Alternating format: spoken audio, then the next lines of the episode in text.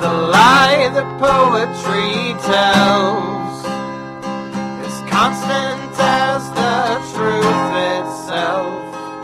Without the lies and the false beliefs, where would we be? Where would we be? Welcome to the State of the Theory podcast. I'm Hannah, And I'm Anindya. and we are your theory doctors. Welcome back. Hello. We are doing episode 14, and this is a slightly different episode, both in in terms of possible, possibly our topic and the way the way this came about. So, for this episode, we are working with our good friends at the Journal for the Northern Renaissance, who asked us if we might consider doing an episode to examine, among other things, the way the 400th anniversary of Shakespeare is uh, is being commemorated in Britain and across the world.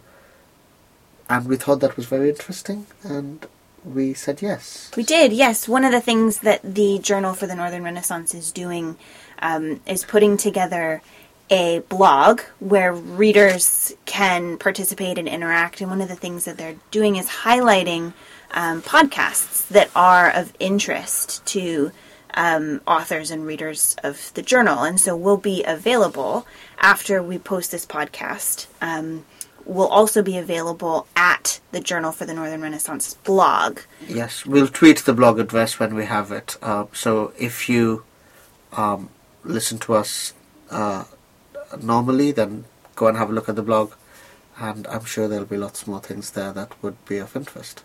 Yes, and we'll be on there. And we'll we'll answer questions, and there'll be a there'll be a discussion forum, um, and we will we look forward to continuing the conversation. Yes, we do. So where do we start? Where do we start? Well, approximately 400 years and five days, Yeah, six days ago, When we're recording, yes. when we're from when we were recording. Um, the bard, the great playwright William Shakespeare, died. yes. And because it has been 400 years since he died, there has been an explosion of celebration, commemoration, um, creative output around Shakespeare. the BBC have a whole series called Shakespeare Lives, uh, and we have shamelessly stolen the title of this episode from the BBC. Uh, and we are going to talk about, among other things, what versions of Shakespeare the BBC's season of commemoration is, is showcasing. Yes. And how that works. So, how does it work? How does it? Well, it works in a variety of ways. I think f- for us being being in Britain um, means that we we see a particular volume of, of British media reporting on Shakespeare. Um, and there's a lively tradition and has there has been I mean constantly I'm not a historian of Shakespeare but there's been um, the performance and production and and stewardship would you say of Shakespeare's work since the time of his life Yes, so Shakespeare over the over the 400 years since his death has become a national treasure. He's he has come to represent Britain. He has come come to represent British nationhood. He is part of all that is good about Britain, according to this narrative, and that you see that very much in the way the BBC uh, chose to commemorate uh, the this this particular anniversary. Uh, there have been uh, live events featuring landmark famous Shakespearean actors like Ian McKellen and Judi Dench and David Tennant and Prince Charles on stage uh, doing a playful rendering of, of Hamlet's to be or not to be soliloquy. Um, there's been, for example, the um, Shakespeare's anniversary was uh, preceded by a few days by the Queen's birthday, and for the Queen's birthday, Prince Charles did a reading from Henry V on BBC Radio 4. Again, reinforcing a particular traditional monarchist conservative view of what it means to be British uh, in the in the 21st century. Yes, and also I think it's quite interesting. There's a kind of there's the promotion of this idea that that all British people Yes. are literate in Shakespeare, that all British people are deeply familiar with his plays, that they've read or, his plays. Yes, or it should be aspirational. So Yeah. you, it it you become a better person as a British person from reading Shakespeare. There there is a moral quality uh, above and beyond any kind of pleasure you might get from reading the texts or, or watching the p- performances. which is quite interesting because I think the the first production of a Shakespeare play that Tom ever saw was a production of Richard III that I was in like Yes. three years ago, and he is, as we learned last week, very British. Yes. and so there is a kind of there's a, a sort of BBC royal family RSC old globe kind of narrative about the role of Shakespeare in popular British life that is very interesting. I think it's it's a very very interesting um, narrative. You know, f- one that is focused on the within ten minutes Benedict Cumberbatch's Hamlet sold out all of its tickets, and um, it, and David Tennant's you know landmark performances you know that are televised throughout you know cinemas across the country. And there's a um, there's a whole infrastructure that supports this idea that that consuming productions of Shakespeare, reading Shakespeare, understanding Shakespeare, being willing to listen to Prince Charles recite Shakespeare on the radio, you know, these all tap into an imaginary about Shakespeare and about British people, which, to be honest, you know, as an American, I find quite convincing because mm. that is a narrative that mm. Americans believe, often Yeah. believe, ab- about Britain. and and it's a narrative which in in the transformation of Shakespeare as morally beneficial or in the transformation of Shakespeare into someone who manages to personify the, the greatness of the nation in in in making Shakespeare as an a figure of aspiration. You know if you are culturally literate then Shakespeare is someone you aspire to understanding aspire to accessing. There is a a change which is not unlike the change in football that we identified last week, which is that a working class audience, which is what Shakespeare would have predominantly had when he was writing, Shakespeare's audience would have been working class. Uh, the working class nature of Shakespeare's audience is replaced by a middle class audience. Shakespeare, over the 400 years since his death, has been converted into a high art middle class audience. And there is there is a there is an interesting way in which that transformation in class goes hand in hand with co opting, appropriating Shakespeare to represent British nationhood. Yes. And I think what's interesting is that process is happening primarily, I think, in the 19th century, kind of post Restoration theater, kind of um, return to the classics, um, and a, a time of very serious re examination and reconstruction of what it means to be British given the context of the empire. Um, and so in the 19th century and then in the into the early 20th century, there's a consolidation in terms of um, what Shakespeare means for Britain. Um, because Britain's place is now one which is in the context of a newly globalizing world, an imperial world. Yes. And Shakespeare is the kind of the voice Yeah. almost of of British storytelling, British morals and values, you know, truths about what it means Yeah. to be British and to be human, which we'll talk about in a bit. It it reminds me of uh, a lot of Macaulay's famous, infamous minute on Indian education, where he describes Indian literature as he says the entirety of Indian literature is not doesn't have as much value as the single shelf of any good European library. And of course, at the height of that hierarchy, that canon of European literature is Shakespeare. Shakespeare is the the monarch of that that realm, as it were. He is the greatest, and he is the greatest embodiment of what what the British civilizing mission, imperial civilizing mission, could mean. With the exception, I think, of the, the Bible. Yes. I mean, whi- which is an interesting thing that you and I have talked about. Um, that Shakespeare's plays and his poems and his life become a sort of alternative canon to the Well- books of the Bible in terms of constructing, you know, moral tales and um, explanations for what it means Yes. to to be a spiritual person. famously on, on the BBC radio program Desert Island Discs, where you get in, in- invite famous people to, to pick eight songs that they would take with them if they were marooned on a desert island. You're allowed two books, Shakespeare and the Bible. Um, BBC did a, a thing to uh, one of the things they did to mark the anniversary was a quiz which they called Bard or the Bible, where they they gave you quotes and you had to just had to figure out whether it came from Shakespeare or whether it came from the Bible.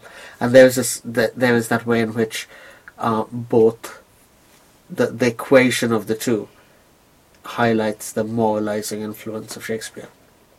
You know, reading Shakespeare as in reading the Bible will make you a better person. Yes. Do you think I'm just wondering as we speak here? Do you think that some of the the transition um, in terms of a class audience or a class association with Shakespeare is is a language question? Because a lot of people have said this that Shakespeare's language has become over time inaccessible and therefore requires greater and greater levels of education in order to access the text in the first place. I think that is probably true if you are thinking of reading Shakespeare, but I don't think it is quite as true if you're watching a performance. Um, a few years ago, well, many years ago now, possibly, possibly ten years ago more, I was in the cinema in Wood Green in London, and we were watching the Merchant of Venice film version with Al Pacino playing Shylock and you know it's a perfectly perfectly decent film um, it for those of you who don't know Wood Green in London is a very multicultural multi-ethnic working class you know uh, an area of deprivation within scare quotes in, in terms of these categories uh, a part of London and um, a large part of the audience would not have watched Shakespeare as, as, as theatre, would not have read Shakespeare, were not familiar with the stories. And it was clear that they hadn't known the story of Merchant of Venice before they before they went to the to the cinema. And the trial scene at the end where Portia turns to Shylock and says, you know, you have to become Christian in order for in order in order for us to spare you. And I, I remember someone in the audience shouted out, "You can't do that!" in a, in a wonderfully indignant voice. And it occurred to me that that was probably about as close an experience as one could have to a kind of authentic Elizabethan experience of Shakespeare. So I, I think the, the language issue is more important when when you're reading and studying Shakespeare. I think it is much more easy to access Shakespeare in performance. But the ways in which, you know, again going back to last week's episode on football, the way in which theatre is now more expensive than it used to be. And it is it is not considered affordable in the way that going to the cinema might be for a working class audience. There's also an etiquette around There going to the theater, and so it, it's quite a. Um, it can be quite an isolating or off-putting experience if it's not something that you do regularly, as well. In a way that going to the cinema is is is not. I think. So if one of the narratives of Shakespeare, or one of the narratives associated with Shakespeare is that he represents Britain, he represents what it means to be British. Paradoxically, the other narrative of Shakespeare is that he represents what it is to be human. Uh, Shakespeare fans, Shakespeare scholars, again and again talk about the universal quality of Shakespeare, that somehow Shakespeare encapsulates what it means to be human and the qualities that Shakespeare uh, displays through his plays are qualities that transcend time and space and culture and, and so on. Um, and of course, that is reflected in the fact that Shakespeare has been taken up, translated, uh, adapted, performed in all sorts of different um, contexts. I'm sitting looking at a book. Uh, there's this book by Andrew Dixon called Worlds Elsewhere Journeys Around Shakespeare's Globe, which is a very good book. And it charts the ways in which Shakespeare has been rewritten, uh, sometimes literally in other languages and sometimes in, into different forms. Uh, and it is fascinating to me how these two apparently competing narratives can coexist so easily. It is interesting. I mean, being from the United States and not from Britain, um, and being someone who has loved Shakespeare for the majority of my life, for me, the the first narrative that we've talked about, the British nationalist narrative, is completely unfamiliar to me because it's not something that I grew up with at all. And it's certainly not something that I've, you know, been exposed to until I moved to Britain. Um, the second narrative, Shakespeare as, as um, you know, how is he? He's described as a prophet. He's described, um, you know, he's he's called the bard. He is the the poet on human existence. Um, he's transcendent. Um, he's a he's a philosopher poet. All of these aspects of Shakespeare I am very familiar with, um, and you know the, there's all kinds of of you know context specific aspects about performing and, and producing Shakespeare in the United States. There's a particular kind of culture of and practice of performing and studying um, and and directing Shakespeare. Um, and you know we've talked a bit about Shakespeare in India as well. Um, but this universal story about Shakespeare's ability to tell us something about ourselves, you know, that, that kind of meaningless trope, um, is at the heart of of how Shakespeare companies continue to, to justify their funding and and to promote themselves and talk about why they are still relevant. And it's this this argument that Shakespeare is relevant for all of us. He is the great humanist, right? He he he somehow manages to distill the qualities that make us human, according to this narrative. Yes, this narrative, you know, to be fair to it, has to deal with the fact that there are many characters and, you know, elements of Shakespeare's plays that are um, difficult for a liberal sensibility, a social liberal sensibility in 2016. You've already mentioned Shylock.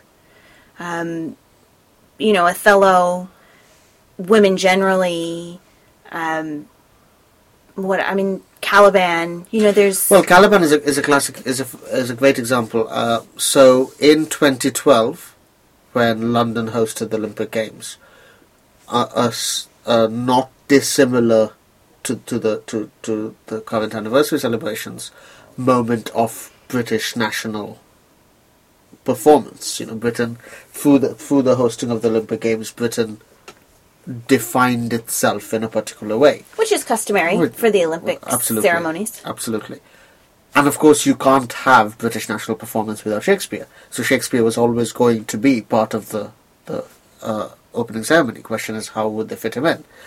And the way they fit him in was they got Kenneth Branagh, famous Shakespearean actor director, to play the role of British engineer and pioneering figure of the Industrial Revolution Isambard Kingdom Brunel, as doing a reading of Shakespeare. So Branagh was playing Brunel, playing Shakespeare, as it were. Uh, which is a, a slightly odd, odd setup anyway. It felt a little It odd. felt a little odd. Now the question then is, which bit of Shakespeare are you going to read?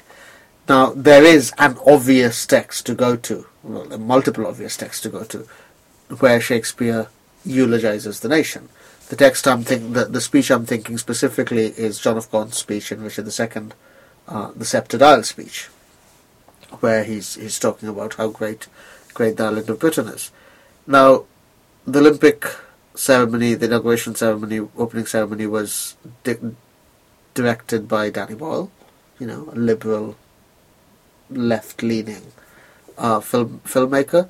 So, at various other points in the in the ceremony, there was nods to the welfare state, to the NHS, to immigration, and the virulent patriotic monarchist reading of that particular speech clearly was felt to be Isolating. isolating, difficult, uh, problematic. problematic. So the speech they settled on was another speech about an island, which is the Isle of this island is full no, full of noises speech, which is Caliban's speech from The Tempest. Now Caliban, for very understandable reasons, has become an emblem of colonial oppression. Caliban's had this island where Prospero and Miranda come to the island and they take the island away from Caliban's mother and enslave Caliban, using the argument that we are civilizing you and we are teaching you how to speak and so on and so forth. So when Caliban is extolling the virtues of the island and the riches that, is ha- that the island has, he's talking about a colony. When Isambard Kingdom Brunel is speaking the, those lines, he is talking about Britain. And he's talking about a Britain which has had an industrial revolution, which is based directly on the profits of empire. So, while the opening, the organizers of the opening ceremony may well have thought this is a slightly better speech to use here, what they've done discursively through the use of that speech is to not just justify empire, but complete the transformation of ownership of the riches that came from what was the empire, you know, things like the Kohinoor diamond and the Elgin marble that we spoke about a couple of weeks ago, those things are now British. Because in a, a national performance in the capital celebrating this Olympic Games, they have become British through the through taking the the literal words of Caliban are being taken in order to justify empire. Which, in a sense, I mean, this is you've picked up this example. I mean, it's well, we will try and post a link to this because visually, it's quite a striking image um, of Kenneth Branagh performing this speech.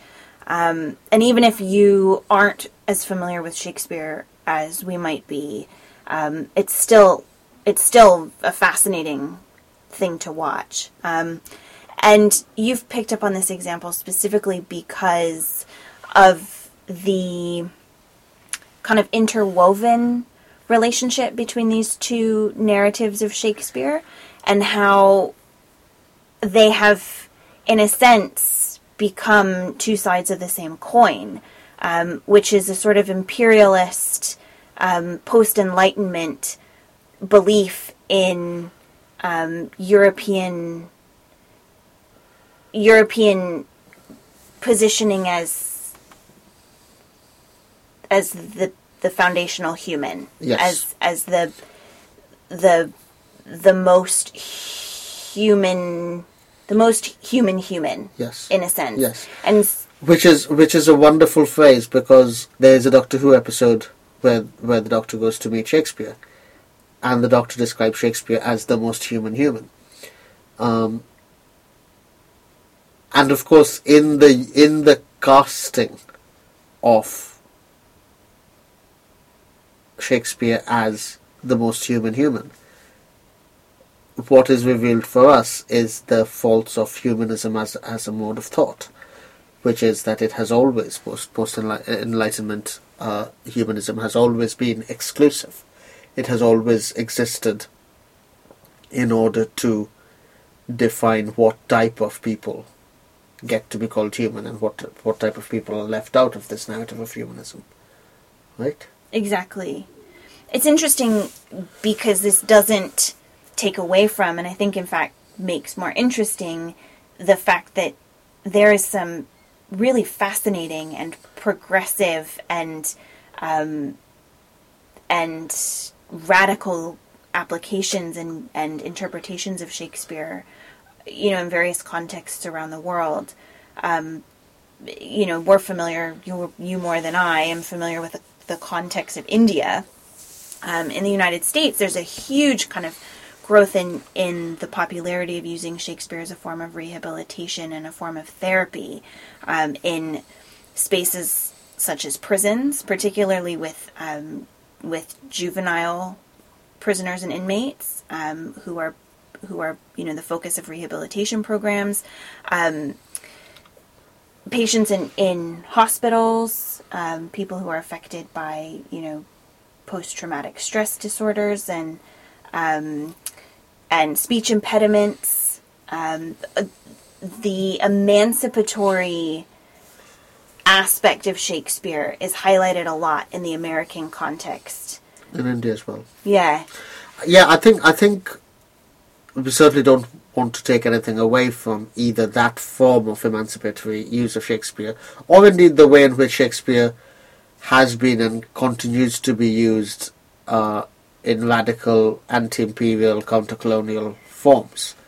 Um, I think what we would say is that those uses for us don't reinforce this idea of Shakespeare as the most human human, uh, or Shakespeare as representing some kind of transcendental humanism. Rather, we would say that the the ways in which Shakespeare's use to further resistance or, or you know personal emancipation or or co- collective emancipation um, suggests what we might use Gayatri Spivak's notion of the, the subaltern speech. In other words, for the subaltern to get their voice heard, they have to learn the language of the of the mainstream. They have to learn the language of hegemony, and that is what you do. You, following Foucault, you where there is power, there is resistance. So you take you take the language of the powerful and you mend it and you bend it and you shape it to suit yourself. So, you know, you you make a Bollywood version of Shakespeare and you put songs in it, and you you you don't think of Shakespeare as sitting on a pedestal up up up there, and you have to follow pre-given prescribed ways in which you can use Shakespeare. You you tear him down, you bring him down to your level, and you you work with him and his text as an equal. That is what that and that that way you produce something new. Yes. I think we're done. Uh, neither of us are Renaissance scholars. We should have probably said that at the start. Yeah, we're certainly not Shakespeare. We're not Shakespeare scholars, by any means. So We're uh, fans. we have yes, uh, and we're interested in the politics of commemoration and, and the way Shakespeare uh, and Shakespeare's brand is used has been used in various ways. Uh, Shakespeare's brand. I like that. Uh, so you know, let us know what you think, and uh, we look forward to carrying on this conversation on the on the journal's blog and discussion forum. Um, thanks for listening, and we'll be back next week. Bye. Bye. We hope you enjoyed this episode, I have been Hannah Fitzpatrick. and I have been Anindya Raychaudhuri, You can contact me on Twitter at Dr. H. Fitz. and me at Dr. Anindya R. Our music was provided by the Agrarians, and this has been State of the Theory. Thank you.